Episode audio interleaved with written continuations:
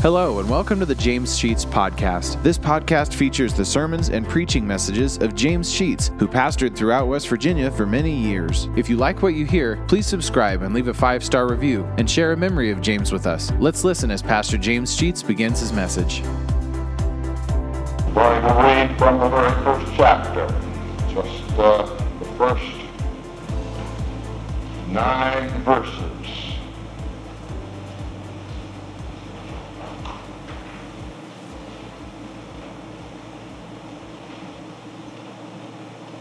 Paul, called to be an apostle of Jesus Christ through the will of God, and Sosthenes, our brother, unto the church of God which is at Corinth, to them that are sanctified in Christ Jesus, called to be saints, with all that in every place call upon the name of Jesus Christ our Lord, both theirs and ours.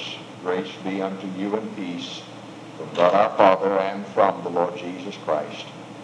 I thank my God always on your behalf for the grace of God which is given you by Jesus Christ, that in everything ye are enriched by him, in all utterances and in all knowledge, even as the testimony of Christ was confirmed in you, so that ye may, so that ye come behind in no gift, waiting for the coming of our Lord Jesus Christ, who shall also confirm you unto the end. You may be blameless in the day of our Lord Jesus Christ. God is faithful, by whom you were called unto the fellowship of his Son, Jesus Christ, our Lord. Our Father, take this word that we have read from your Holy Script and apply it to our lives in a way that would bring a blessing to each of us. For any who have a special need tonight, May there be an awakening of their spirit as they commune with you. A warmth that is felt and will be expressed in our very soul. We pray in Christ's name. So entitled tonight's message, I'm Rich. I want to tell you something about myself that maybe you don't know. I'm rich. I just discovered that uh, my father is a multimillionaire. He has resources that I didn't know anything about. He brought me up as a poor boy. But I discovered that I'm rich. I got all kinds of money. I own property that I never even seen yet. I have automobiles that are sitting around that I've never driven. I'm in mind to trade my left pickup off and get one of them and start driving it. Since my father has so many, because I'm rich. You know that, did you? You? Did you know I was rich? Yeah. In my pocket, I got 26 cents. But I'm rich.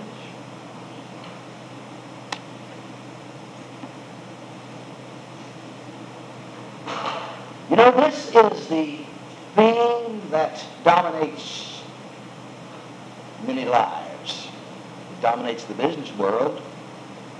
And that is the tremendous thrust toward becoming rich. Having lots of money in our pocket. Having that fine automobile to drive. Trading in our old clunkers and getting something better having a nice home, upgrading it, making it better. It dominates our thinking. The business world is run by the attempt to get more of this world's goods. To have a bank account that grows. And some people are obsessed with this very thing of getting more and more and more. I know I told you, but Nelson Rockefeller was asked on one occasion how much more it would take to make him satisfied, and his answer was just a little bit more, meaning that there is no end We have one, we want two. If we have two, we want three. And on it goes. Our level of living pretty generally keeps up with our income. The more we make, the more we spend. It seems like the more we spend, the more we go in debt, and so the less we have. You know, a vicious cycle. But we don't have to think of it in those terms. Because I know you knew I was pulling your leg about my father being a multimillionaire. He is comfortable, as any retired school teacher maybe can be. He doesn't have a tremendous debt hanging over his head, and he does have an, an income. And someday, I suppose, when he passes on from this life to another, that there will be a few things and a few dollars that will be spread out amongst the four of us who are his children. Though I'm becoming more and more inclined to say that this is not a very proper way to uh, sometimes to handle one's goods, although some of it probably needs to be passed on to a family. Some of it is going to be totally wasted by doing that. Because usually and generally, people do not appreciate that which they have not worked for. And you've heard many people talk about uh, going through the inheritance very quickly. But I have an inheritance but I'm not going to be able to work my way through. It's bigger and more than my capability of spending. And even after I've spent it, it's still there to draw upon. Uh, it continues. The interest seems to be uh, growing all the time. That fifth verse is the text for tonight. That in everything ye are enriched by him. Ye are enriched.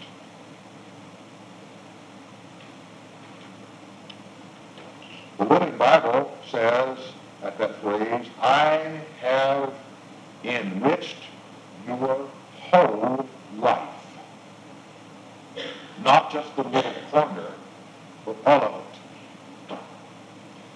We have an inheritance by being the children of God, by being, in that sense, a brother or sister to Jesus Christ, that gives us an heirship to all of the riches that God has. And they're unending. Paul was not speaking of money in the bank or, or uh, lands or automobiles or those things. He was speaking of riches that reach far beyond those. For once one has obtained a bank account or, or property of some sort, he's not satisfied. He wants to go on and on. But in our hands has been placed all of the wealth of God above, and it's ours. A missionary was in Africa. Noticed some children playing with some odd-shaped, clear rocks. Just casually playing as kids would play. He thought they looked odd, and so he picked one up and discovered that they were playing diamonds. And didn't know it. They had tremendous wealth in their hands, wasn't aware they had. And I think this is a good illustration of our lives that we really have access to all of the riches of God and don't even recognize that it's in our hands. Paul said in Romans chapter 11, verse 33, Oh, the depth of the riches, both of the wisdom and the knowledge of God. He mentioned riches in two terms, in two, two manners. One of them is dealing with wisdom, and the other is knowledge. Closely related, but somewhat different. In Romans chapter 9, he says, that he might know the riches of his glory. I suggest to you that we ought to take a survey of the wealth that is available to us through God and see what is there for us. So I want, to do that a little bit in, in about uh, three to four different categories, three different categories, I guess. How do we latch on to and make use of for our benefit all the wealth that God has? Well, first of all, I think we need to recognize that We become wealthy when we establish a proper relationship to the Father. That is, we become wealthy when we're born. Have you ever heard of the kid with the, with the silver spoon in his mouth? I suppose none of us ever grew up that way, but there are people who, who are millionaires upon birth because their inheritance is already planned and set up and money is put in the bank and everything is ready and they have that, that excess, that silver spoon in their mouth, they want for nothing. Simply because they were born. I suggest to you that we need not want for anything and can have access to all the riches of God by the process of being born into his family. And it's all there. There's a hymn that says, My Father is rich, houses and lands. He holdeth the wealth of the world in his hands. Of rubies, diamonds, of silver and gold, his coffers are full. He has riches untold. I am a child of the King. A child of the King with Jesus, my Savior. I'm a child of the King. My Father has the wealth, and he wants to bestow it on me. And you. I was listening to the radio on the Jim Dobson uh, focus on the family program that I listen to nearly every morning.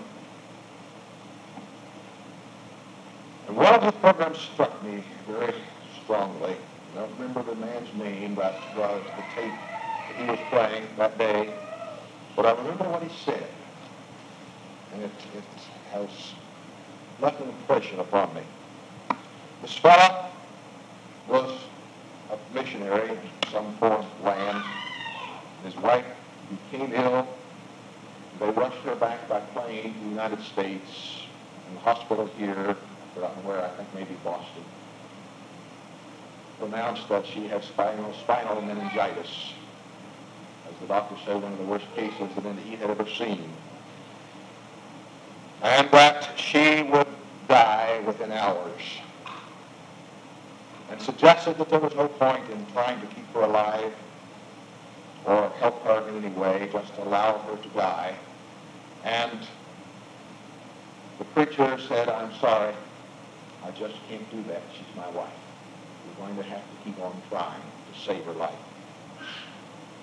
And so weeks on end went on with her in the hospital, and finally he said one day the business office called him in for a conference, and he knew that it had to be about money. And the person in the business office reminded him that his wife had been there now several weeks. And, he, and they said to him, we know that you don't have any insurance. How do you propose paying the bill of this hospital? And he said, I'm going to pay it in cash. And the person said to him, uh, do you have that kind of money? He said, no, ma'am. And she said, well, where do you plan to get that money? this amount? He said, I'm going to get it from my father. Does your father have that kind of money? He said, oh, yes, ma'am. He's wealthy. Well, do you think that you could get hold of your father today and ask him for some money? Yes, ma'am, I can do that. As a matter of fact, I was just talking with him before you called me down here. I'm sure he's eating. She said, well, could you have $2,000 here in our office before the end of the day? And the preacher said, yes, ma'am, I think I can. I'll go talk to my father and ask him for it. He said on his way back to his wife's room as he prayed about how he was going to get $2,000, he said, I was praying, Father, they want $2,000. Father said, I know. So he got off the elevator a member of his church was getting on. It was a large church. And as the two men met, the fellow who came from the church said to him, in Sunday school this morning, we talked about your case and knew that you were going to need some money. We took up an offering and handed him $2,000 in cash. he immediately turned, after their conversation, of course, and went back to the business office and laid $2,000 Said weeks went on, and finally they called him back. And this time they were asking for 4000 And the same procedure, can you get it? He said, I'll ask my father. He said that afternoon, just before the deadline that he was to have the money in, the pastor of the church came and the church had discussed in a business meeting his plight. He'd been a missionary from that church, and they had taken up an offering, and it exceeded the $4,000 that was needed. Uh, I could go on with the story, but let me tell you the ending of it. I heard that lady talk. He discussed with her her problem, and although she had uh, a terrible time, she survived.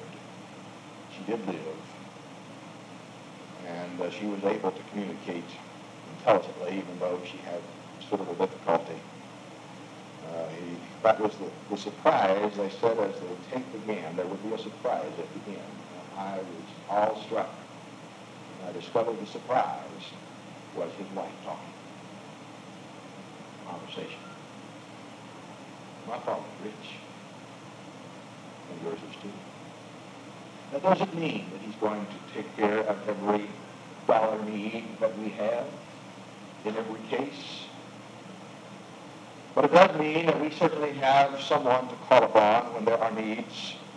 And I think many times the reason we don't see more things like this is we probably are not living as close to the cross as we ought to live to justify this kind recognition of the Father. Can we expect him to be that merciful to us if we not, are not in turn that devoted and dedicated to him? I think is probably a distinction between those two that makes it successful in some cases and not so successful in others.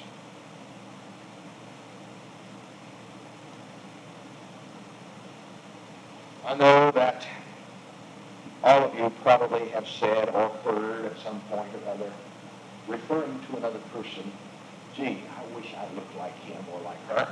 You women say that. You find some beautiful lady and say, boy, I wish I looked like her or had a hair, had a hair like her, and clothes like her. We men talk about uh, people maybe in different terms, but still the same content. And all of us have said, gee, I wish I had his money. Boy, if I had his money, what I would do, I'm telling you, if I had his money, I'd drive in a better automobile, and I'd have better clothes, and I, I would do all of these things. But, you know, I almost never, I maybe never have heard somebody say that, gee, I wish I had his money. If I did, I'd be supporting that church, and there'd be no doubt about the wall being finished, and there would be plenty of money in the treasury to send missionaries all over the world, and there would be all these things that we need. There'd be a brand new bus sitting out here if I had the money, you know, and on and on we go. We don't hear those things very often. It's selfish of us. We wish that we had that in order that we might gratify our own desires. But there is an inheritance that is waiting for us for those who are born in the image of the Father, who has the same desires the same love, the same compassion as the Father has. Many of us have said of each other, you're a spitting image of your mother or of your father. Are we really? Even of our earthly fathers, we may look like them or mothers. But I've wondered many times when I have been told you look exactly like your dad. I don't like that said because I don't think I measure up to the man that I see in him. I'm less than he is, I think. I admire him tremendously. But there was a desire then in me to be like my father. And every child ought to have, if they don't have, that desire. But the same desire ought to be in us is to look like and act like and think like and be like our Heavenly Father.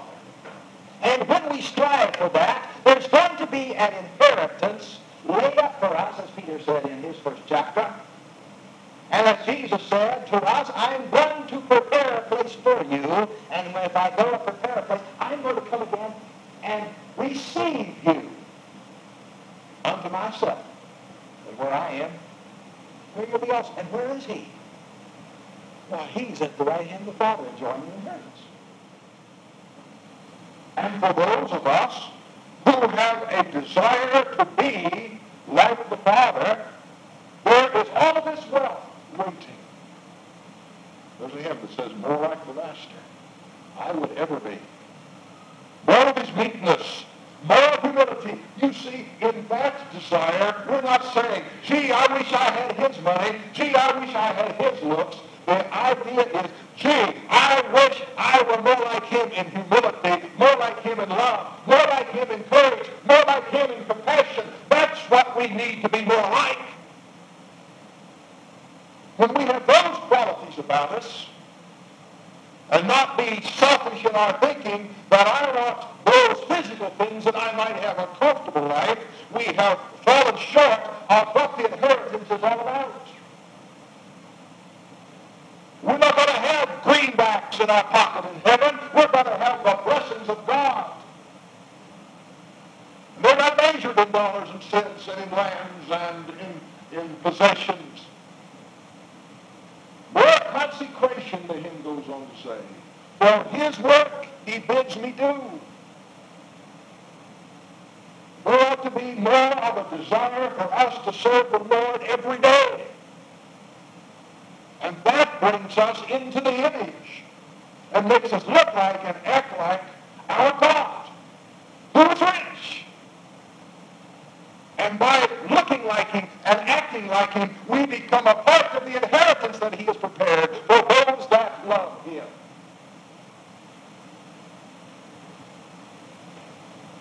That's why I say I'm rich. Not that I have attained that yet, but in my heart there is a desire to be more like him. And I hope yours there too. And the closing of that hymn is a prayer. It says, Take thou my life. I would be thine alone. Take thou my heart. And make it all thine own. Purge me from every sin. O Lord, I now implore. Wash me and keep me forevermore. Listen, if that's our prayer, We've got inheritance. My, what's in that inheritance?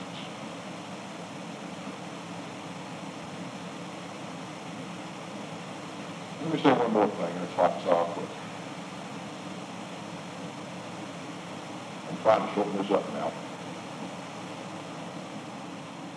The resource upon which we have to draw is inexhaustible. I wish that there was a bank to which I could go and just simply say to my banker, today I think I'll take a million dollars out. Is that all right? I get a million dollar loan? Sure. Sign your name and take it. Tomorrow I think I'll have some more, and the next day some more. Don't you wish there was a bank that was so inexhaustible that you just had to go in and say, this is what I want? You get it. Jesus met a woman at the well of Sychar in Samaria, Samaritan woman, a woman who had been married several times and, and was not exactly the cream of the crop of the Samaritan people. She talked with him and he talked with her and he asked her for a drink of water and she was very surprised that he wanted her to give him a drink. And, and he said to her, if you knew who were talking to, you'd ask him and he'd give you living water. That is continual supply, unending water. When she heard that, she said, that's what I want, is an inexhaustible supply of water. You know, we've got it Jesus Christ. Ask him who liberally and does not upbraid you for asking, you get. When you do it in faith, belief, love. Sometimes we ask, as Paul asked when he wanted that thorn removed from whatever, I think it was his blindness, partially blind he was after his experience on the road to Damascus. And, and, and Paul asked that that be removed, and God said no. Have that. But I'll give you something better. I'll give you grace sufficient to help you overcome the thorn of the flesh. God, I, I am poverty stricken. I am sick. I have difficulties here and there and yon, and I would like these removed. Give me from your storehouse, but you, these things can be overcome. And God says, no. I'll give you some of that. I'll give you my grace that will see you through all these trials.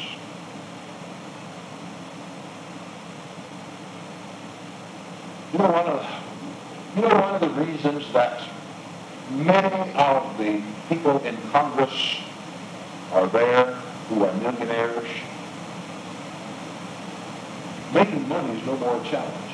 They've done that. They've got to have something to capture their energy and their interest and, and do something challenging. And so they run for office in order that they might they thrive on this uh, this tremendous challenge of doing something. Uh, having money doesn't mean anything. We're still down the level of uh, it's exciting to make money, get a little more, a little, little ahead, but they're, they're beyond that because they have a sense of accomplishment in, in whatever they're involved in in the government. My thoughts are exactly this on a spiritual level.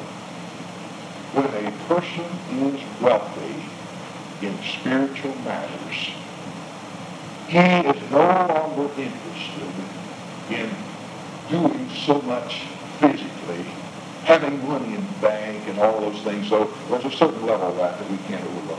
He is interested in putting his energies into a cause. If we were as interested in seeing people won to Jesus Christ as we are seeing that we have money in the bank, how many people would be saved?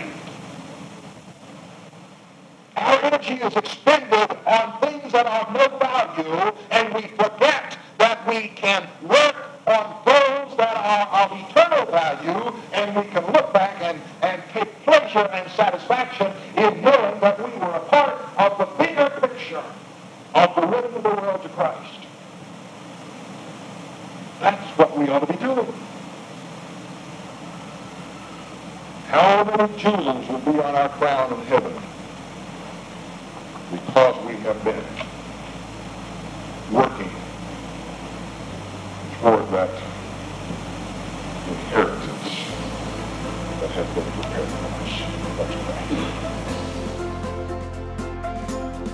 Thank you for listening to today's message. If you like what you hear, hit the subscribe button. You'll receive automatic notifications and downloads when a new message is added to the podcast. Also, please leave a five star review and take the opportunity to share stories, memories, and appreciation for James Sheets and how God used him to impact your life. If you'd like to know why and how this podcast got started, check out our first episode. Lastly, if you want to donate to help offset the cost of operating this podcast, you'll find a link to our PayPal account in the podcast description and email us at james.sheets.podcast at gmail.com. Thank you for listening and remember to trust in God for today and for all of your tomorrows.